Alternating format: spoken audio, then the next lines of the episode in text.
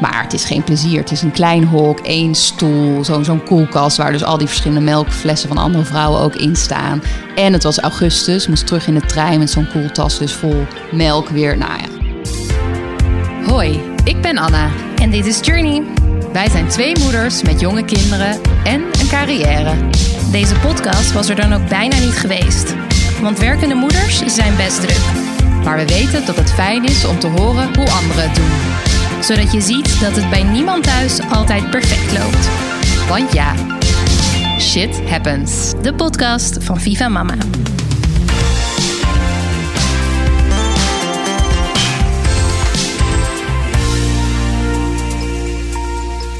En welkom hier in Amsterdam aan mijn eettafel. Yes, leuk heel dat je er weer bent voor de nieuwe aflevering.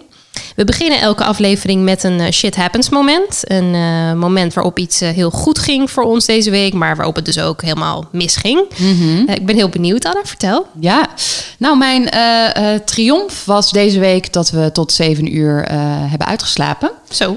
En dat vind ik zelf heel wonderlijk eigenlijk dat ik zeven uur uitslapen noem. Want voor een tijdperk voor kinderen was dat altijd na elfen. Dat je het uitslapen kon noemen. Ehm, en waarom dit gebeurde was eh, dat ik de babyfoon niet goed hadden aangezet. Serieus? Dus, ja, mijn, oudste, of mijn jongste kind was al lang aan het gillen eh, en aan het eh, schreeuwen. Alleen we hoorden het niet. Ja.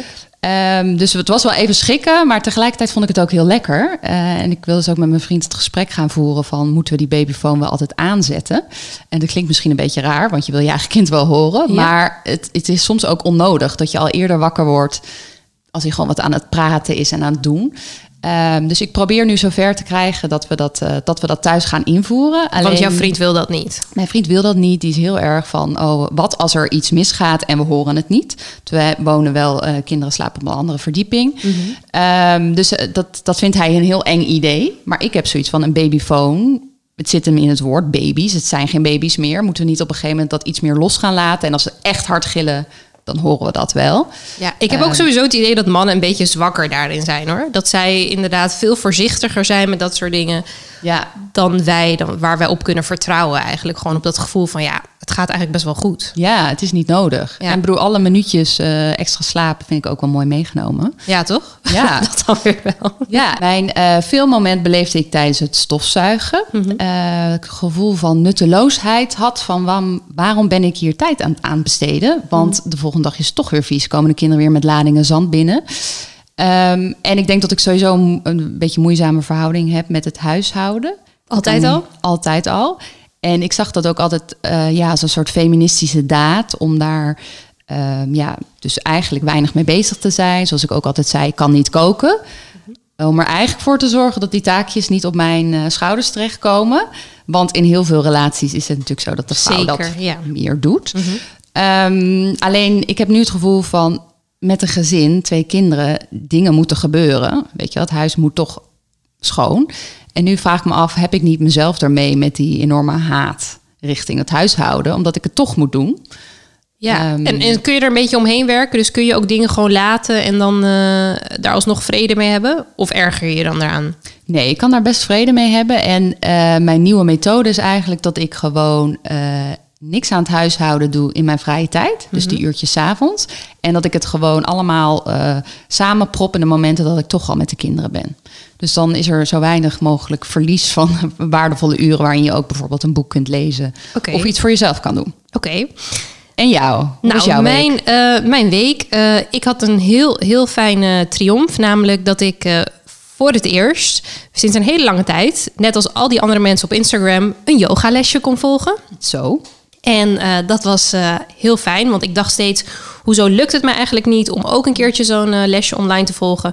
Ik weet al waarom het me niet lukte, want soms dan dacht ik, oké, lekker, ga ik dat om half acht avonds doen. En dan werd mijn kind drie keer wakker, waardoor ik drie keer van dat yogamatje af moet. Ik ben blij dat ik dan die camera uit heb staan, dat ze niet de tijd zien dat ik aan het opstaan ben. Dus dan dacht ik, oké, nou fijn, dat lukt me dus niet. Maar nu lukt het me wel, want ik had vier uur voor mezelf. En in die vier uur heb ik en de yogales gedaan. En ik heb op, de zon, eh, op mijn balkon gezeten in de zon. En ik heb een eh, boek open gedaan eh, voor het eerst. Een nieuw boek begonnen, maar twee bladzijden gelezen. Dat geeft niet. Ik ben in ieder geval begonnen eraan. Nou, gefeliciteerd. Dankjewel, dankjewel. Dus dat was een goed moment. Eh, een beetje uh, dieptepunt van uh, deze week was toch wel dat ik al om kwart voor zes ochtends ruzie kreeg met mijn vriend. wij zijn niet heel goed in het overleggen of afstemmen van dingen. Dus waarvan ik weet dat sommige mensen al van tevoren afspreken, sommige stellen van, nou oké, jij doet de ochtend. Um, is het bij ons niet zo. En was het dus zo, oké, kwart voor zes werd de baby wakker. Wie gaat dat doen? Ik vond zelf dat ik dat niet hoefde te doen. Uh, hij dacht, nou, ik doe dat uh, ook niet. Uh, en dat pakte niet zo heel goed uit. Mm -hmm. Dus toen is hij om kwart voor zes toch opgestaan om de, om de baby te pakken. En ja, ik ben eigenlijk degene die meestal dat doet. Mhm. Vandaar dat ik vond dat ik het nu niet hoefde te doen. En uiteindelijk was het wel fijn, want toen heeft hij zelfs sorry gezegd voordat hij zo chagrijnig reageerde in de mm. ochtend. En ik kan je vertellen, Anna, dat gebeurt niet vaak. Dat was toch nog een triomf uiteindelijk. Toch nog een triomf. En heb je nog kunnen slapen? Dat vroeg me dan nog ik heb niet echt kunnen slapen, maar daar gaat het niet om. Het gaat erom dat je eventjes niet iets hoefde te doen. Dat was het vooral. Snap ik. Waar we deze aflevering over willen hebben is uh, terug aan het werk. Want ja, hoe doen we dat eigenlijk? Hè? Je bent uh, net lekker in die verlofperiode, heb je gezeten uh, en dan moet je opeens weer aan de bak. -hmm. Hoe heb mhm. jij dat gedaan? Ja, ik ben na drie maanden weer begonnen. Uh, na het krijgen van de eerste. Mm -hmm. niet direct uh, de volle bak. Dus ik heb toen in het begin ouderschapsverlof ingezet. Dus in het begin ben ik met drie dagen begonnen. En dat had er ook wel mee te maken dat ik veel reistijd heb naar werk toe. Tussen Deventer en Amsterdam uh, pendelde ik. Dus ik was met de dagen dat ik aan het werk was, ik was 12 uur van huis. En dat Zo. was best wel lang. zeker, nou gaan we het straks uitgebreid over hebben. De hele kolfsessies en alles wat, daar, wat je, waar je mee te maken krijgt. Uh, dus drie dagen. En dat heb ik toen op een gegeven moment opgeschroefd naar vier dagen. Ja. Maar uh, ik ben nooit meer fulltime gaan werken. Omdat ik toch ook wel uh, heel fijn vond om één dag thuis te zijn bij, bij het gezin. Ja. ja. Ja, ik merkte dat ik. Um, ik was dus niet van plan eigenlijk om meteen fulltime te gaan werken. Ik had een project aangenomen voor, voor drie dagen in de week. en dat zou later fulltime worden. Maar op de een of andere manier kwam ik dus wel op het punt dat ik drie opdrachten tegelijk aangeboden kreeg. Uh, en toen heb ik dat voorgehouden aan mijn vriend. Ik zei: Ja, ik vind het alle drie heel leuk. Uh, maar hoe gaan we dat doen eigenlijk? En toen zei hij: Ga het nou maar gewoon doen. En we zien het wel. -hmm. Ik was daar heel blij mee, omdat hij, ja, die ambitie die uh, was er dus nog steeds. En ik ben blij dat hij me daarin steunde. Maar het was wel ook in één keer heel veel. Um, Want hoe oud was de baby toen? Toen, jij toen dus was hij uh, drieënhalve maand. Oké, okay, ja. Drieënhalve maand. En waar ik blij om ben, is dat we het uh, zo konden regelen dat we uh, oppas hadden thuis. Dus we hebben altijd of mijn moeder of mijn schoonmoeder of een tante of dus mijn vriend. Die heeft ja, alles opgevangen. Um, maar ja, dus ik hoefde niet aan te kloppen bij een opvang. Mm -hmm. Want daar had ik ook wel een beetje een gemengd gevoel bij gehad als dat wel zo was. Maar hoe deden jullie dat dan? Nou, wij uh, kozen voor de opvang. Dus ze is toen twee dagen naar de opvang gegaan. Uh, omdat wij inderdaad helaas niet allemaal opa's en oma's in en de schoon, buurt. Ja schoonzussen en dat soort dingen in de buurt hadden. Dus het werd toch de formele opvang. Uh, en dat vond ik wel lastig, omdat uh, natuurlijk ja. een babytje van drie maanden is echt klein. Ja. En ze, het was ook nog wel, het wennen was echt lastig. Dus heel veel gehuild. Uh, dus dat vond ik wel echt moeilijk om haar achter te laten. Alleen het was, ja, het was noodzaak, want we konden ja. het gewoon op dat moment niet anders regelen. Um, en ik, wat je net zei, vond ik wel grappig. Van blij dat die ambitie er nog was. Ja, ik weet niet. Was je, daar, was je daar bang voor dat die ambitie zou verdwijnen? Ja, ik was daar was? heel bang voor. Ik was namelijk, uh, of ik ben eigenlijk altijd al heel erg ambitieus geweest. Ik vind mijn werk te gek. Ik werk niet omdat, uh, omdat het moet of zo, zeg maar. Uh, tuurlijk, ik moet geld verdienen. Maar mm -hmm. ik heb tot nu toe eigenlijk altijd werk gedaan waar ik heel veel energie van krijg. En waarvan ik niet het gevoel heb dat het echt werk is. Mm -hmm. En ik was bang dat ik misschien een vrouw zou worden die ja, dat werk minder belangrijk zou gaan vinden. Want waar kwam die angst van vandaan? Zag je dat bijvoorbeeld bij vriendinnen of mensen om je heen? Ja, ik zag dat ook om me heen. En um, dat, dat mensen dachten van ja, ik wil wel minder gaan werken. En uh, ja, dingen gewoon minder belangrijk vinden of zo. Mm -hmm. En voor mij was dat een angstbeeld, omdat ik dacht, ik wil niet opeens een heel ander mens worden als ik moeder ben. Ja. Ik hoopte heel erg dat ik zou ja, dezelfde dingen belangrijk zou vinden. En natuurlijk ook eh, tijd maken voor mijn gezin en voor mijn kind. Alleen niet dat het opeens radicaal anders zou zijn. Ja. En gelukkig heb ik tijdens mijn zwangerschap eigenlijk al ervaren dat ik heel creatief werd. Ik had heel veel energie. Dus ik had het geluk dat ik een hele fijne zwangerschap had.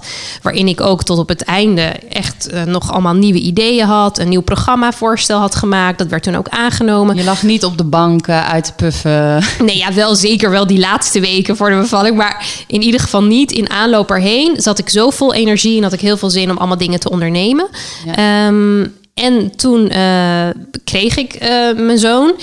En was dat dus nog steeds zo. Ja. Dus eh, ik heb inderdaad, eh, op een gegeven moment ging ik weer aan, aan het werk. En ik weet nog dat eh, de eerste dag dat ik op die redactie kwam, dat we eventjes gingen brainstormen van oké, hoe gaan we dit doen de komende tijd?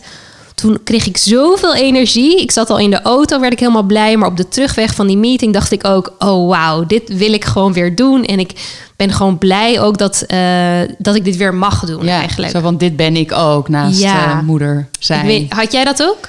Ja, ik had het eh, ook heel erg. Vooral aan het einde van mijn verlof had ik ook echt wel heel erg behoefte en zin om weer die grote mensenwereld in te stappen. Gewoon dat het om meer gaat dan eh, die voedingen waar je natuurlijk in het begin echt wel heel erg aan vastzit. Zo. Elke drie uur, linker, rechter, tiet. Nou ja, dat, dat idee.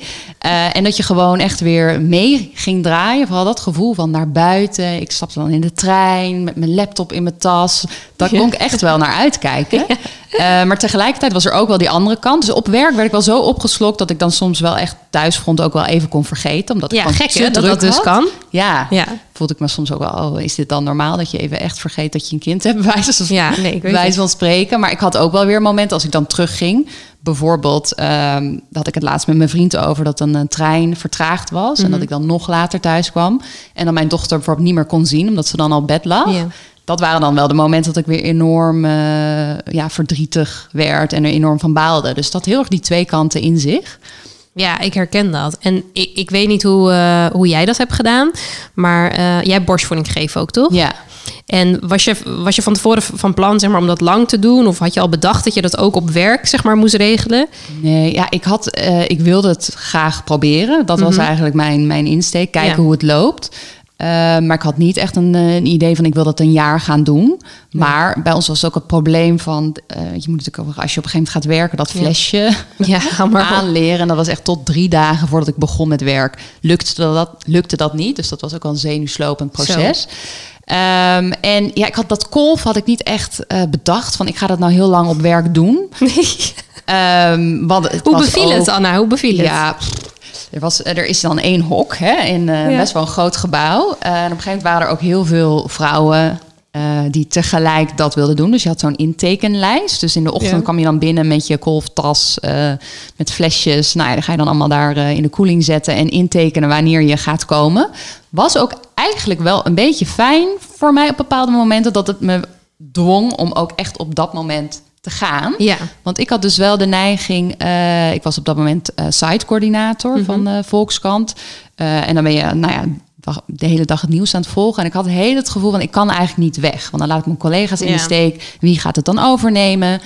Dus ik heb ook wel eens voedingen overgeslagen, omdat ik toch dacht van, ik kan nu niet weg. Dat was lekker Eh, pijnlijk, hè? Voedingen overslaan. Ja, dat voel je dan wel natuurlijk. Oh my god. Maar door die intekenlijst dacht ik wel, oh ja, nu moet ik wel gaan. Maar het is geen plezier. Het is een klein hok, één stoel, zo'n zo'n koelkast... waar dus al die verschillende melkflessen van andere vrouwen ook in staan. En het was augustus, moest terug in de trein met zo'n koeltas... dus vol melk weer. Nou ja, gedoe bij jou. Hoe was het bij jou? Echt gedoe. Nou ja, ik dacht zelf... Ik had gewoon soms het gevoel alsof ik in een soort film of zo zat. Dat je dan naar jezelf ook kijkt. Dat je denkt, oké, wa- wat ben ik nu weer aan het doen? En dan ging ik inderdaad ehm, ging ik dan met die, met die spullen erheen. Maar wij hadden dus daar een, eh, een appgroep. Dus eh, ik werkte op dat moment bij de publieke omroep. En bij de publieke omroep waren er verschillende omroepen. En bij al die vrouwen zaten dan in diezelfde appgroep. Wat ik al echt verschrikkelijk vond. Om in een appgroep te zitten met vrouwen die ik niet ken. Om dan te praten over het afkolven van melk. Of tenminste in ieder geval die shifts te kunnen ruilen Ja, met elkaar. Voor als je meeting een beetje was uitgelopen. Maar oké, ik zat in die groep. En toen ehm, nou, kwam ik inderdaad ook met mijn tasje. En in die, in die mini koelkast. En nou ja, oké, die ruimte was eigenlijk best wel netjes nog. Dus dat was het niet eens. Alleen je hebt gewoon het gevoel alsof je aan het spijbelen bent op het moment dat je aan het kolven bent. Terwijl je gewoon 25% van je werktijd mag besteden aan uh, kolven. Je of ieder geval, op. Je hebt er gewoon recht op. En je mag, uh, of je kind mag langskomen en dat je dan op je werk borstvoeding geeft. Dat heb ik overigens nooit gedaan. Maar gewoon het feit dat dat mag, mhm. zou eigenlijk ons veel meer vrijheid moeten geven. Of vrijheid ja, moeten doen voelen. Dat we dat ook gewoon met een gerust hart doen. Maar toch ik voelde dat niet. En ik merkte ook wel echt bij. Ik was toevallig ook bij de Volkskrant-redactie. waren we dan met zeven vrouwen tegelijk zwanger, tegelijk ongeveer baby gekregen. Dus dat was best wel een grote pool. Ehm, en ik merkte dat iedereen het toch een beetje uh, geheimzinnig. Uh, ja, geheimzinnig over aan Maar deed jij ook geheimzinnig erover? Nou, niet eens per se bewust, maar ik ging niet in, de, in het Slack-kanaal waar je dan mm aankondigt hè, van ik ga weg, ging niet uh, heel duidelijk zeggen: jongens, ik ga nu kolven. Maar ging je dan liegen? Ging je zeggen dat je iets anders ik ging weet niet eens meer hoe ik dat zei. Maar ik had toch een beetje van: je hebt pure openheid, van heel mhm. duidelijk en het echt verstoppen. Het was bij mij een beetje tussenin. Um, terwijl je ook een, in, in dat groepje vrouwen had je er dus één die er heel open over was. Mhm. Ehm, constant eigenlijk. En ik merkte dus dat heel veel collega's zich daaraan gingen ergeren. Van, oh, gaat het weer over kolven en de baby en melk? En dat vond ik eigenlijk zo uh, stom om te merken. Maar ik dacht, ik draag daar zelf als vrouw ook aan ja, bij... door daar dus niet open over te zijn. Ja, ik, ja, ik merkte dus dat ik uh, juist omdat ik op dat moment eigenlijk werkte met alleen maar mannen, dacht ik: fuck it, ik ga het ook gewoon zeggen tegen jullie dat dit is wat ik nu ga doen. Want dan werden er weer meetings ingepland en dan dacht ik: ja, oké, maar dat kan niet, want dat is mijn kolftijd en ik moet gewoon dat dan doen op dat moment. Dus ik, ik dwong hen eigenlijk om om mijn kolftijden heen dan die meetings in te plannen. goed. Ja, omdat ik dacht: dit moet gewoon gebeuren. En, uh, en hoe reageerde zij? Nou ja, in het begin dan zag ik wel soms een soort van ongemak en het hing er ook vanaf of die uh, mensen bijvoorbeeld, of die mannen zelf een vrouw hadden die al kinderen heeft gehad en zo. Mhm. Want dan kwam er eigenlijk heel veel begrip. En zelfs heb ik een keer gehad dat de presentator van het programma met wie ik werkte tegen mij zei: Oh, moet ik anders even met je meelopen als je naar de auto gaat? Dan draag ik dat wel voor je. en toen dacht ik: Oké, dit is wel echt heel lief. Zoveel begrip had ik ook weer niet verwacht. Ja. Maar dus ja, het hing er eigenlijk vanaf. Maar ik merkte wel, uh, dan is het gewoon zo. Ja. Maar bottom line is, ja, bedoel, de melk, wij, wij hebben dat in ons lijf en de mannen niet. En ja, het moet toch ergens vandaan komen. Ergens ja. vandaan komen, ja. Maar ik vond het wel interessant dat ik ook merkte op het moment eh, dat ik weer terug op, uh, op de werkvloer kwam, dat ik opeens om me heen keek en bij al mijn vrouwelijke en mannelijke oudere collega's uh, helemaal niet wist hoe zij het toen de tijd hadden gedaan. Dus dat er een soort van toch wel geheimzinnigheid is of niet geen openheid over van hoe hebben zij dat toen de tijd gedaan met uh, ja, doorwaakte nachten, uh, kolven, al die dingen. En in Amerikaanse bladen praat ze dan over secret parenting. Dat dat echt een ding is. En dan vooral voor vrouwen op de werkvloer. Dat je eigenlijk doet alsof je geen kinderen hebt op het moment dat je aan het werk bent. Omdat je bang bent dat het uh, ja, afdoet aan je ambitie. Of dat mensen jou anders gaan zien. Uh, als maar heb jij dat zelf ook bij, bij vrouwen? Dat als ze kinderen, zeg maar, voordat jij zelf kinderen kreeg, had je dan ook het gevoel dat iemand minder was, omdat hij ook nog een Totaal gezin had? niet. Maar ik, ik had hen niet eens in mijn hoofd. Ik wist dat ze kinderen waren, hadden. En, uh, maar omdat ze het er nooit over hadden en ja, bleef het een soort van uh, een, een deel van hun, hun identiteit die je gewoon niet meekreeg de werkvloer. Wat eigenlijk heel raar is, toch? Heel raar. Want op het moment dat je namelijk weet dat iemand in zo'n situatie zit... en inderdaad dat je weet van oké, die heeft nu een hele slechte nacht gehad of zo... dat ik bedoel, dat ligt ook buiten jou om. Hè? Het is niet alsof je bent gaan feesten of zo. Nee. Het is gewoon, het overkomt je. Was het maar zo. Was het maar. Dat wel, ja. Dan uh, kun je eigenlijk best wel wat begrip voor elkaar opbrengen... en weten, oké, nou, die, die komt even iets later op gang... maar dan mm haalt hij dat s'avonds wel in... of weet je, op een ander moment dat er wel die rust is... En als we dat veel meer met elkaar zouden delen, dan hebben we er volgens mij ook echt wat aan. Zeker. Ik merkte dat uh, later kwam er inderdaad ook een collega van mij terug van, uh, van verlof. En omdat ik precies wist in welke situatie zij zat, was het voor mij ook helemaal geen probleem als zij dan eventjes inderdaad uh, wel haar moeder moest aflossen met oppas of wat dan ook. Want ik dacht, die fixt dat later wel. Ik heb mhm. nooit een seconde getwijfeld aan vrouwen die kinderen hebben of ze opeens minder zouden doen. Sterker nog, meer. Meer. Ik heb echt het gevoel alsof ik ook in de tijd die ik had, omdat ik elke minuut gewoon uh, goed wilde invullen. Want ja, elke minuut die ik aan mijn werk besteed, kan ik weer niet thuis besteden.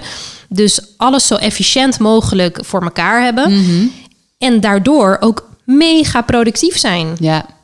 Nee, want je hebt gewoon een veel duidelijker, dat merkte ik bij mezelf, duidelijker besef van tijd. Van de, op de momenten die je hebt, daar moet het gewoon in gebeuren. En vroeger had ik in die zin, geloof ik wel, een veel ongezondere werkstijl eigenlijk.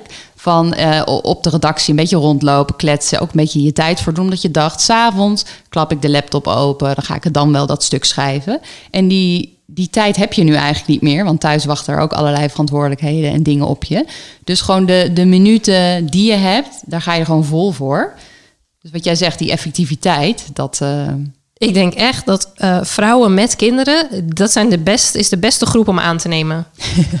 Serieus? Maar, bedoel, ja, dat vinden wij. Maar uh, de cijfers spreken natuurlijk toch wel anders. Nou ja, ben jij, nog. Ben jij daar ooit door benadeeld, gevoelsmatig? Ja, ik, ben, ik, ik heb echt het gevoel dat ik daardoor ben benadeeld.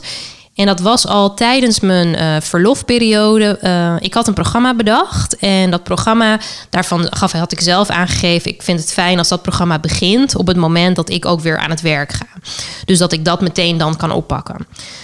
Toen heb ik begrepen van uh, mijn collega dat de producent die daarover ging, dat hij gezegd zou hebben: Nou, uh, ik wil dat liever pas uh, doorschuiven naar een halfjaartje later.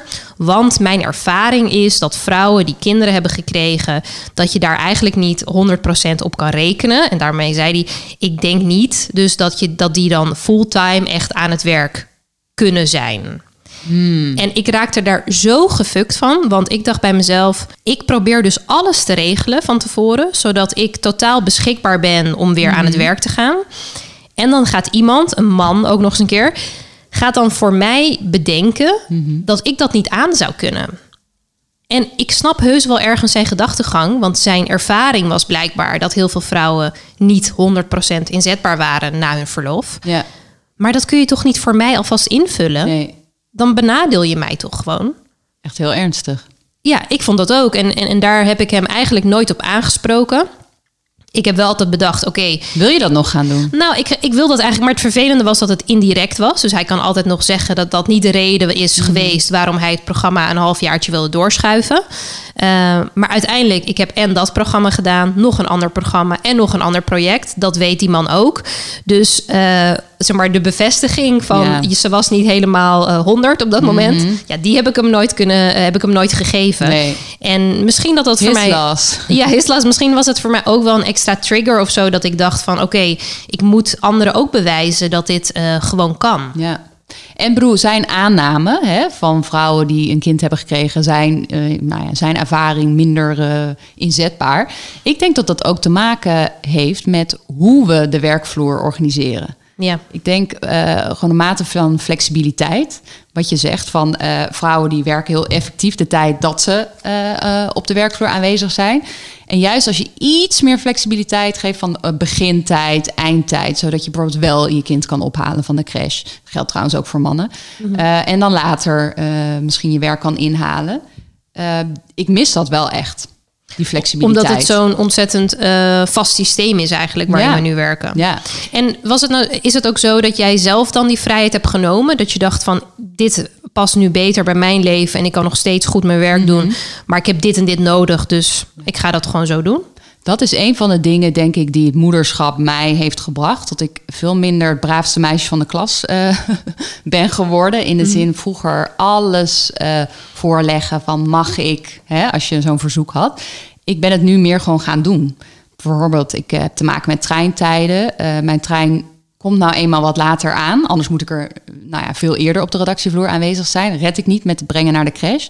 Ik kom nu gewoon een half uur te laat. Uh, en dat heb ik niemand gevraagd. Dat ben ik gewoon gaan doen. En ik heb tot nu toe niet gehoord dat het een probleem is. dus iets meer gewoon, uh, ja, creëer het werk zoals jij het wil. En ga niet, niet bedelen om toestemming. Maar uh, ik denk wel dat, je, dat ik in die zin wat zelfverzekerder ben geworden. Omdat je weet, in die tijd dat ik er ben... en vaak ook al in de trein onderweg naar werk... werk ik heel hard. Dus als je je zo zeker voelt van je zaak van ik lever... dan kan je ook wel veel meer die vrijheid permitteren... zonder dat je inderdaad schuldgevoel gaat krijgen van uh, naar, je, naar je werk of naar je baas toe. Ja. En ben je ook anders gaan kijken naar je werk? Ja, ik, uh, wat jij zei van bang, een beetje die angst om uh, misschien ambitie kwijt te raken, had ik wel heel erg van.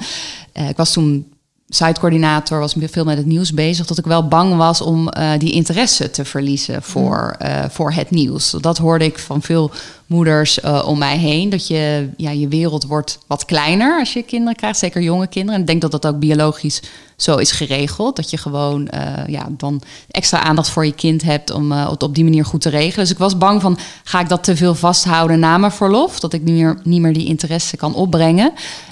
Um, en in die eerste maanden deed ik gewoon die functie. Dus was dat zeker niet, niet het geval, omdat ik gewoon moest leveren.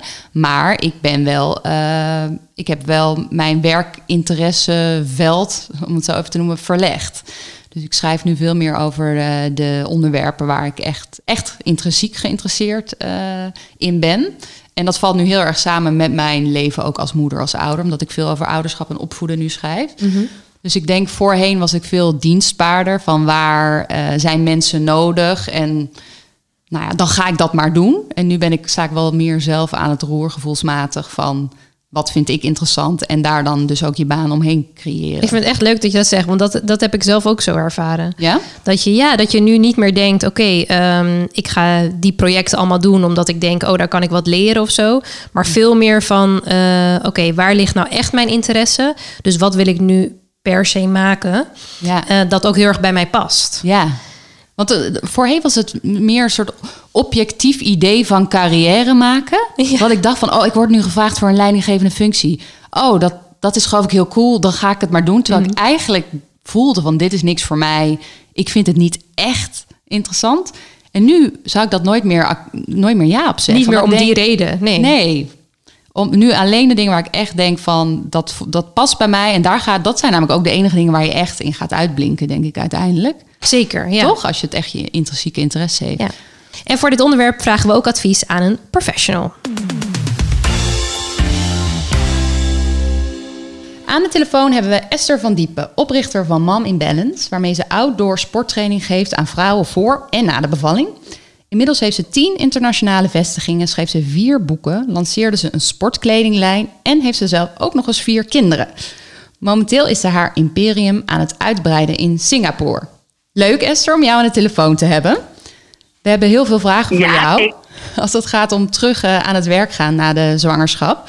Um, in jouw werk help je vrouwen om de juiste balans te vinden hè, tussen werk, gezin en ook zichzelf. Waar zie jij het vaak fout gaan bij vrouwen? Ja, zeker in de fase als het gezin erbij komt. Dat is toch, de moederrol is wel een rol die, uh, ja, die toch wel heel groot is voor veel vrouwen. Uh, en daar zie ik wel dat veel vrouwen zichzelf vergeten. Uh, en dat ze toch de verantwoordelijkheid ook sterk voelen natuurlijk.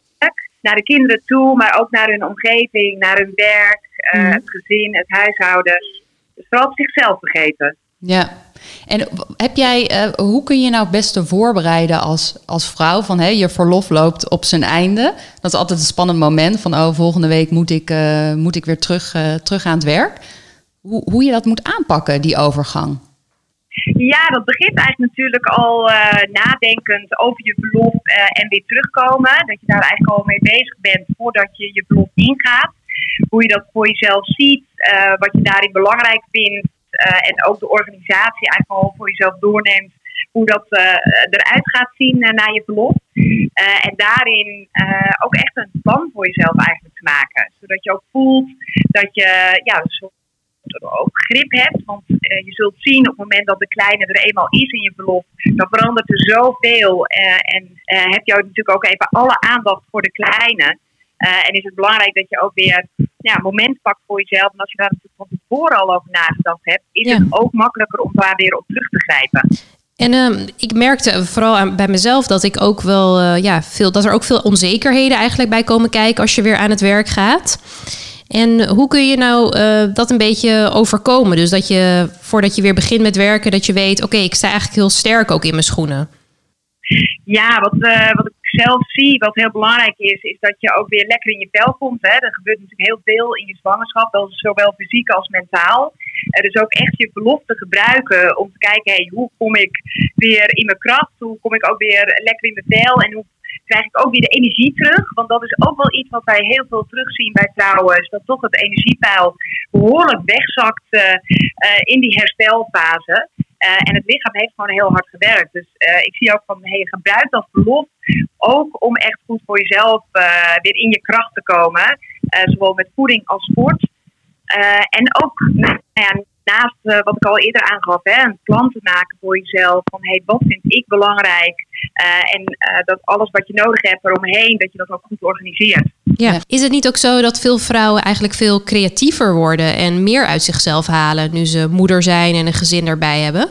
Ja, dat vind ik eigenlijk het meest fantastische te zien. Dat heel veel vrouwen juist heel veel kwaliteiten van zichzelf ontdekken die ze nog niet eerder hadden ontdekt.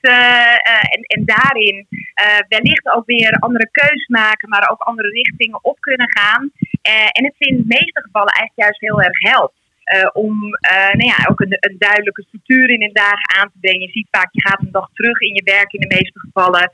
Dus zie je ook vaak dat vrouwen nou ja, veel gerichter hun planning maken. En daarin veel meer nog voor elkaar te krijgen. Mhm. En wat je aangeeft, dat stukje creativiteit, uh, wat mijn ervaring is door de jaren heen, is dat ja, toch ook heel veel vrouwen juist in de zwangerschap heel heel veel energie krijgen. Uh, dus dat is ook het leuke om ja, daar juist gebruik van te maken. Ik heb zelf dat ook sterk ervaren. Ik heb de meeste boeken in mijn zwangerschappen geschreven. Serieus? Uh, dus daarin, ja, hey, ik krijg juist enorme power en energie. Uh, en dat ook te laten zien. Want dat is natuurlijk ook iets uh, wat niet altijd vrouwen eigen is. Maar ook als je terugkomt op je werk en je voelt hey, nieuwe ideeën. Of, ja, en probeer dat ook te ventileren en dat ook neer te leggen. Want uh, dat vind ik altijd wel mooi. Ik coach natuurlijk veel vrouwen in deze fase. En je ziet op het moment dat vrouwen dat ook heel duidelijk kunnen aangeven. Van hé, hey, ik heb bepaalde ideeën of ik wil het zo organiseren. En dan kan ik mijn werk goed inrichten. Mm -hmm. uh, dat dat ook heel veel brengt. Prachtig overkomt. Maar vinden de meeste vrouwen dat lastig? Om dat dus heel duidelijk aan de werkgever te zeggen van... Hè, zo wil ik het, zo, zo kan ik mijn werk goed doen? Ja, zeker. Ik zie dat uh, nou ja, in, de, in de ervaring die ik nu heb, uh, zie ik veel vrouwen daar toch wel in struggelen. Zelfs voor verlof eigenlijk al. Van, dan hebben ze bepaalde ideeën hoe ze het zien, maar dat nog lastig vinden om bij een baas uh, of een directe manager aan te geven. omdat ze toch twijfelen of hoe dat dan overkomt. Of dat ze dan voelen van, hé, hey, ben ik nog wel betrokken genoeg bij het bedrijf? maar mijn advies is echt, ga het gesprek aan en sta ervoor. Uh, want dat opent weer heel veel deuren. Want aan de andere kant coach ik ook veel bedrijven in deze fase. Van hoe begeleid je vrouwen nu, terugkomend van verlof. Maar ook in die zwangerschapsfase.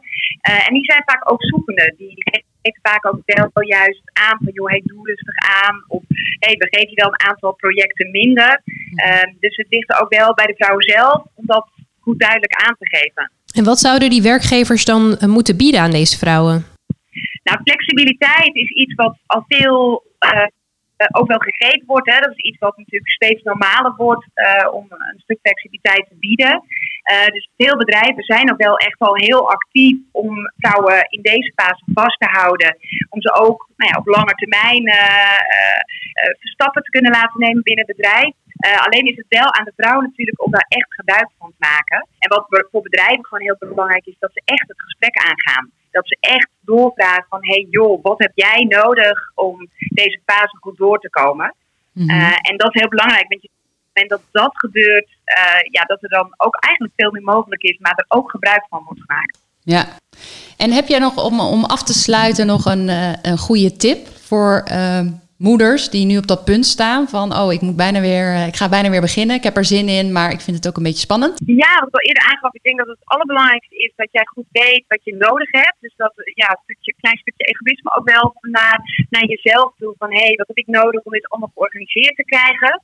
En daarbij ook samen met je partner samen te werken van hey, wie pakt uh, wat op? Want ik denk hoe meer planmatig en structuur je daarin aanbrengt, hoe makkelijker het wordt om die transitie te maken.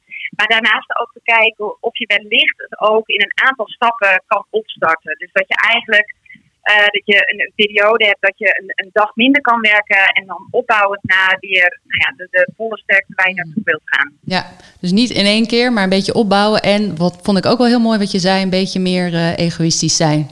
Af en toe. Iets meer aan jezelf denken. Zeker aan jezelf denken. Ja, dankjewel. Zeker. Nou, dankjewel Esther. Dankjewel voor dit gesprek. Helemaal goed. Dit was Shit Happens, de podcast van Viva Mama. In de volgende podcast bespreken we het onderwerp slaap. of eigenlijk het gebrek daaraan zodra je een baby krijgt. Oh ja, hou maar op. Want hoeveel jaar heb jij niet geslapen? Hmm, opgeteld denk ik toch wel uh, drie jaar. Wat heftig. ik ben echt heel benieuwd hoe jullie dat hebben gedaan. Yes, dank jullie wel voor het luisteren. Tot de volgende.